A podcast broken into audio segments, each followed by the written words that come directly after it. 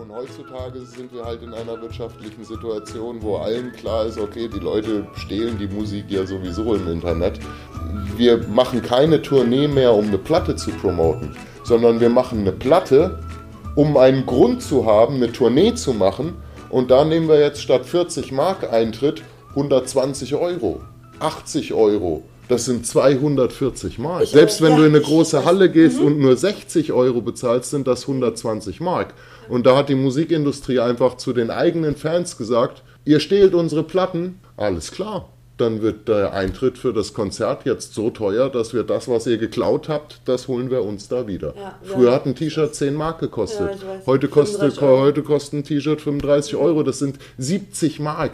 Dafür hast du 1985 deine komplette Familie eingekleidet bei Hasi und Mausi halt, ja. So, und das hat sich halt geändert. Weil die reichen Leute schlau waren, haben die sich irgendwie abgefangen und ziehen den Leuten halt jetzt auf andere Weise das Geld aus der Tasche. Dann Merch-Artikel, deshalb früher gab's, konntest du von einer Band ein T-Shirt kaufen, vielleicht noch ein Hoodie. Heute gibt es T-Shirt, Hoodie, Cappy, Ringe, alles. Schuhe, Handschuhe, Gürtel, Sonnenbrille. Mhm. Also wo du den Namen nur draufdrucken kannst, verkauf die Scheiße, irgendeiner wird es kaufen halt. Und da wird natürlich auch ganz oft darauf gesetzt, dass wenn die Amerikaner haben das sehr gut drauf und erfunden, viele deutsche Bands haben es übernommen. Wenn klar ist, du hast einen Hardcore-Fan, dann fangen die auf einmal an, nicht mehr normale Platten zu machen, dann machen die auf einmal so Special Edition. Das heißt, okay, wir bringen eine Platte raus, aber es gibt nur 100.000 Stück davon davon, obwohl wir wissen, wir könnten eigentlich eine Million verkaufen. Und auf einmal sind halt die Hardcore-Fans gefragt, weil wenn du Hardcore-Fan bist, muss deine Sammlung ja vollständig sein.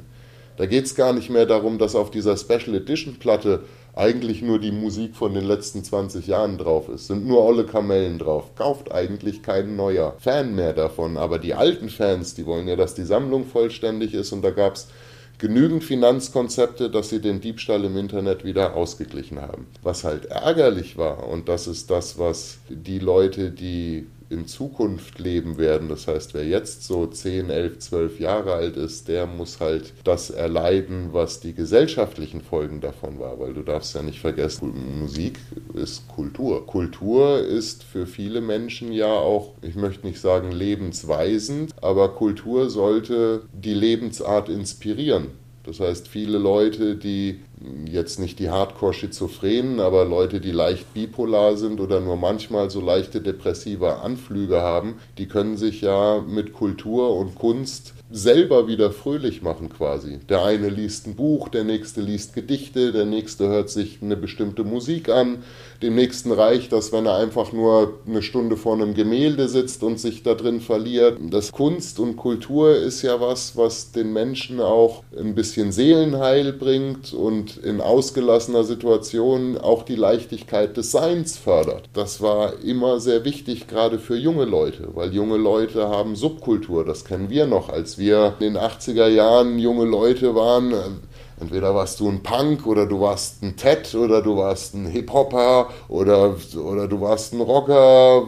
Jeder war irgendwas. Da gab es dann auch immer irgendein Wort dafür, da gab es bestimmte Klamotten dafür, da gab es eine bestimmte Musik dafür. Und vor allem, das war dann immer ganz besonders wichtig, gab es in der Musik auch immer bestimmte Texte dafür. Also meine Generation hat wahrscheinlich, so, so sie es denn verstehen konnten, von Pink Floyd und The Doors mehr über das Leben und die Welt gelernt als von dem Gemeinschaftskundelehrer in der Schule oder von deinen Eltern oder vom Herrn Müller an der Ecke.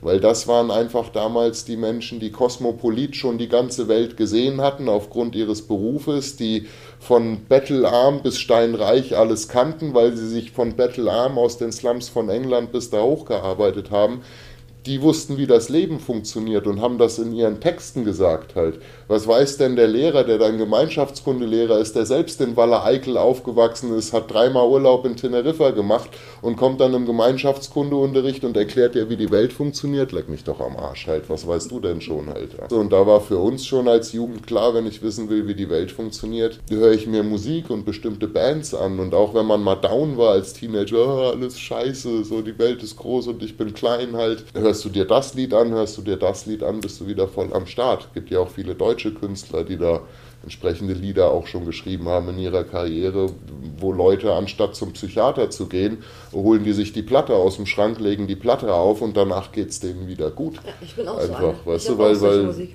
weil das einfach so ist. Und ein, ein weiser Mann hat auch mal gesagt, das gesungene Wort wird immer mehr Macht haben als das gesprochene weil diese ganze Emotion hinter der Musik steckt. Ein Politiker, egal wie gut seine Rede ist, wird niemals so mitreißend auf Menschen wirken wie ein guter Sänger. Die Macht der Emotion, die da kommt. Und dann kam, ich will ja keine Namen nennen, aber irgendwann kam dann die Musik, da war dann bum, bum, bum, bum. Das erste, was man gemerkt hat, ist, die Lyrik war verschwunden. Das heißt, auf einmal war da eine, eine Generation von jungen Leuten, die auch klar gesagt haben, will doch nicht nachdenken müssen, wenn ich Musik mir anhöre. Ich will feiern gehen. Ich will die Sau rauslassen und das muss krachen im Karton halt. Ja. Ich, muss am Ecstasy, ich will am Ecstasy lecken. Genau, ganz genau. Ja, das ist ja noch eine andere Sache, du darfst ja nicht vergessen. Jede Subkultur, jede Art von Musik kommt ja mit einer Droge. Meistens ist das dann die Droge, die der Künstler selber gerne mag, weil nach dieser Droge klingt ja die Musik. Weißt du, das hörst du ja. Also Egal welches Bob Dylan-Lied du dir anhörst, du hörst sofort, der Mann war top stoned. Bob Marley, das hört man, dass der bekifft war. Der war keinen Moment nüchtern. ACDC, du hörst, die waren die ganze Zeit besoffen. Und so hat jeder Musikstil hat seine Droge, weißt du, der eine ACDC, Jack Daniels, ganz deutlich. Und da gibt es viele andere Bands, die fallen dann in diese gleiche Motorhead, auch Jack Daniels halt, ja. ja ganz, ist ganz klar. Halt, wenn du, wenn du ein MDMA frisst und guckst dir Motorhead an, musst du danach in die Klapse. Das funktioniert nicht halt, ja. Und das darf man ja auch nicht vergessen. Dann gab es ja irgendwann, Popkultur war ja früher, da ging es dann, was weiß ich, was hatten die schon? Die hatten ein bisschen Kokain, waren dann die ganzen Popper, die ganzen Rocker hatten Jack Daniels, die Punks hatten, weiß nicht, wie das Zeug hieß, kleiner Feigling. was, was man so beim Platte machen halt zusammenkriegt und in den Bau Bauwagen schleppen kann halt. Ja. Das hatten die Punks und ansonsten, ja, dann gab es ja noch die Hippies, die hatten dann Pilze und LSD und so weiter. Und irgendwann muss da einer gestanden haben und der hatte MDMA. Das war hervorragend für diese Elektromusikszene. Das Problem an der Sache war nur, dass dann, die waren dann alle zwischen 20 und 30. Unsere Generation war so zwischen 20 und 30, als das losging mit dem ganzen Techno am Ende der 90er. Und die haben sich dann verloren in diesem Techno-Kram. Und auf einmal waren die alle 40, 50. Und mit 40, 50 Komischerweise kann man heute auch sehen in Statistiken, ich glaube, fast 60 Prozent aller Deutschen zwischen 40 und 50 sind in psychologischer Behandlung oder brauchen psychologische Behandlung, weil sie Psychopharmaka brauchen, Beruhigungstabletten, die haben Lebensängste, Schlafstörungen, die armen Menschen, was sie nicht alles haben halt, ja. So, und das Krasse daran ist, die meisten von denen waren ja dann auch noch so verwegen und haben sich vermehrt, haben Kinder gemacht und haben dann all diese Ängste ja auf ihre Kinder projiziert. Das sind übrigens die Leute, die mal unsere Rente bezahlen sollen. Im Leben nicht halt, ja. Die haben kaum Geld für ihre eigenen Psychopharmaka halt, ja. Wachsen in Corona auf mit Masken. Die sind doch jetzt, also wenn du jetzt heute zehn Jahre alt bist, hast du schon verkackt. Das ist schon verkackt. Du hast selber nicht so pessimistisch. Naja, also guck sie dir an. Also wenn ich durch die Stadt laufe, wie die Kinder da hinter ihren kleinen Masken hervorgucken, das, das sieht schon traurig aus halt. Also das ist nicht cool halt. Die, die Subkultur von heute, die von den, sage ich mal, 15- bis 25-Jährigen durchgeführt wird, ist ja nicht politisch und auch nicht wirtschaftlich, aber die ist vom menschlichen her wegweisend für die Zukunft. Die Tatsache, dass sich heute jeder völlig frei irgendwelche Pornoscheiße im Internet angucken kann. Dafür haben ja in den 60er Jahren mal irgendwelche Freaks in der Subkultur für freie Liebe gekämpft. Gegen die Kirche und gegen den Katholizismus und gegen diese ganze Scheiße, damit das überhaupt sich so frei hat entwickeln können. Und egal welches Gedankengut man mal hatte, was ja immer Dogmen waren von katholischer Kirche und von Diktatoren bestimmt, das ist ja in den letzten 100 Jahren durch Subkulturen und Freidenker, so haben sich die Menschen frei gemacht. Die haben ihren Geist frei gemacht und danach hatten sie ein freies Leben. Und dieses Freimachen, das passiert ja in deiner Pubertät. Wenn du geboren wirst, gugu gaga dada, kackst dich voll und kotzt überall hin, ich sag mal, bis du 10, 11, 12 Jahre alt bist, bist du, ist dein Gehirn ja wie eine nagelneue Festplatte und deine Eltern, deine Lehrer, deine Nachbarn, alle programmieren da was drauf. Und erst wenn du 13, 14, 15 bist, trifft es dich auf einmal, Alter, kann das sein, dass die mir alle Scheiße erzählen? Das stimmt doch nicht, was der Lehrer sagt. Was will denn meine Mutter dauernd von mir? Und das hat die Natur so eingerichtet. Das ist Evolution, damit die nächste Generation immer besser ist als die davor muss die nächste Generation die Generation, die sie geboren hat, bezweifeln. Das kannst du aber nur, wenn du beim freien Denken ein bisschen Hilfe hast. Deine Lehrer sind keine Hilfe, gegen die musst du rebellieren. Deine Eltern sind keine Hilfe, gegen die musst du rebellieren. Das ist ja quasi the man dann halt. Wer hilft dir dann beim Rebellieren? Entweder deine anderen Kumpels oder Musik oder Bücher, die du liest, Comichefte, die man liest, Filme, die man sieht. Alles, was dann Kultur und Kunst ist, das hilft den jungen Leuten weiter, das Gedankengut und die Lebensart für die nächste Generation zu formen. Wenn uns mal einer gesagt hätte, ey, ihr werdet euch beim Telefonieren sehen können und du hast ein Telefon in der Tasche, was immer weiß, wo du bist und wie viele Schritte du machst, hätten wir gesagt, Alter, du hast zu viel Enterprise geguckt halt, ja. Heute ist das völlig normal. Und das ist mit entstanden in dieser Elektrozeit. Die Internetaffinität und dieses Internetzeitalter ist ja für die jungen Menschen, meine Meinung, eine direkte Folge davon, dass die Subkultur sich dahingehend verändert hat, weil auf einmal war die Musik nur noch Elektro, es ging nur noch um Party, es ging nur noch um schnell. Das passt sehr gut zu dem, wie das Internet dir das Leben präsentiert. Alles ist bunt, alles ist schnell. Kannst weiter swipen, wenn es langweilig wird, musst nicht mal vor, vorspulen oder zurückspulen. Und das ist alles genau wie diese Musik. Und da diese Musik auch keine Texte hatte, hat die Generation, die sich das angehört hat, auch keine Fragen gestellt. Das heißt, die haben einfach nur angenommen, angenommen, alles klar. Ich will den Computer haben und die App will ich auch noch und guck mal, geiles neues Telefon. Oh, guck mal hier, Selfie, geil, Ducklip, super cool. Finden wir alles super toll, alles neu, passt gut zu dem neuen Techno-Lied und guck mal, wie lustig Lady Gaga aussieht. Und auf einmal, bumm, ist Corona und wir werden eingesperrt. Wieso werden wir denn jetzt eingesperrt? Wieso geht das denn? Ja, weil ihr Idioten seit 20 Jahren euch selbst digitalisiert. Und deshalb kann ein Staat jetzt sagen, ihr dürft alle nicht mehr raus.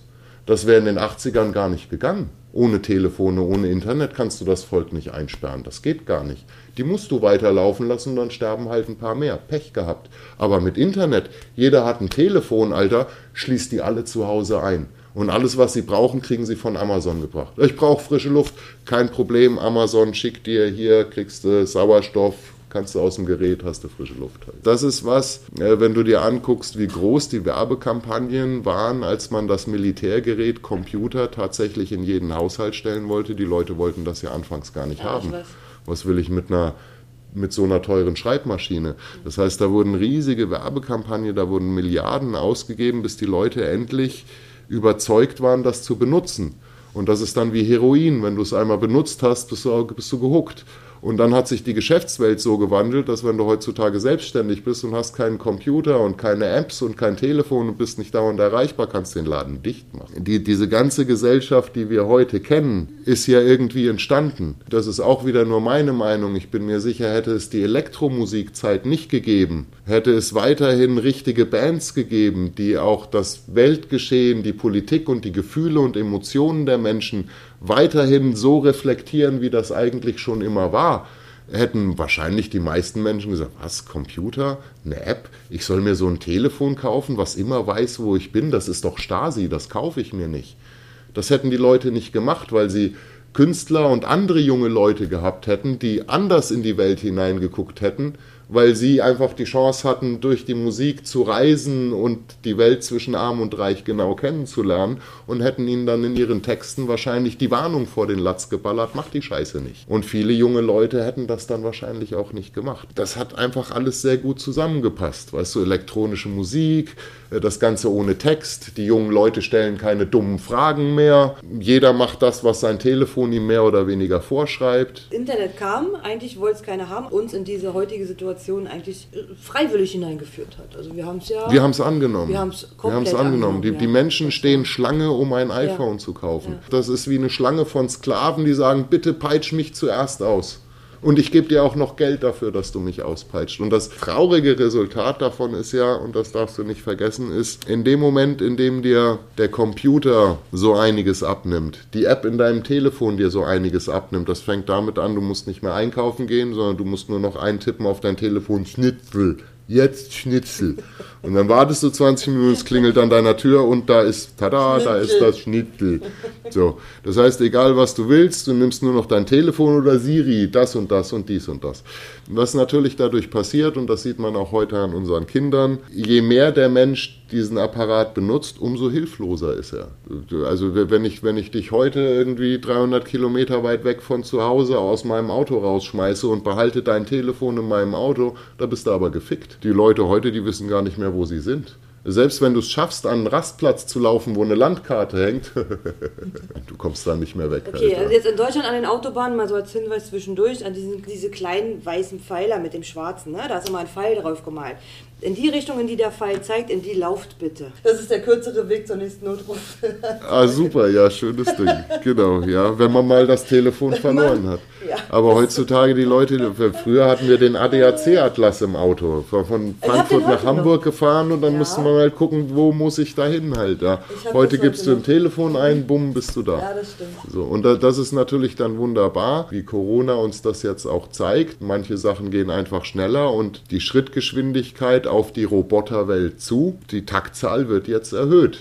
So, und das ist dann auch ganz klar, ganz viele Arbeitsplätze wird man nicht mehr brauchen, das machen alles Maschinen. Und das ist, das klingt jetzt sehr zynisch, das ist dann auch besser so, dass das Maschinen machen, weil wenn du dir die jungen Leute heute anguckst, die können eh nur noch auf ihrem Telefon tippen. Also keinem von denen würde ich wirklich einen Job mit Verantwortung geben halt. Das ist besser, wenn das eine Maschine macht. Die macht das wenigstens auch ordentlich. Ja, aber die können die Maschinen wahrscheinlich am Ende auch bedienen, mhm. weil sie verstehen oder weil sie nichts anderes kennen als Ja, das sind die wenigsten. Das ist ja in jeder Schulklasse so. Du hast eine Schulklasse von von 20 Kindern, davon sind halt 18 Idioten, aber zwei sind ja dann immer schlau. Muss ja auch irgendwann mal zum Onkel Doktor. Der muss ja auch in jeder Schulklasse irgendwo sitzen. Der hat es zwar immer schwer in der Schule, weil das sind genau die, die aufs Maul kriegen in der Schule, weil sie so eine dicke Brille aufhaben. Ja.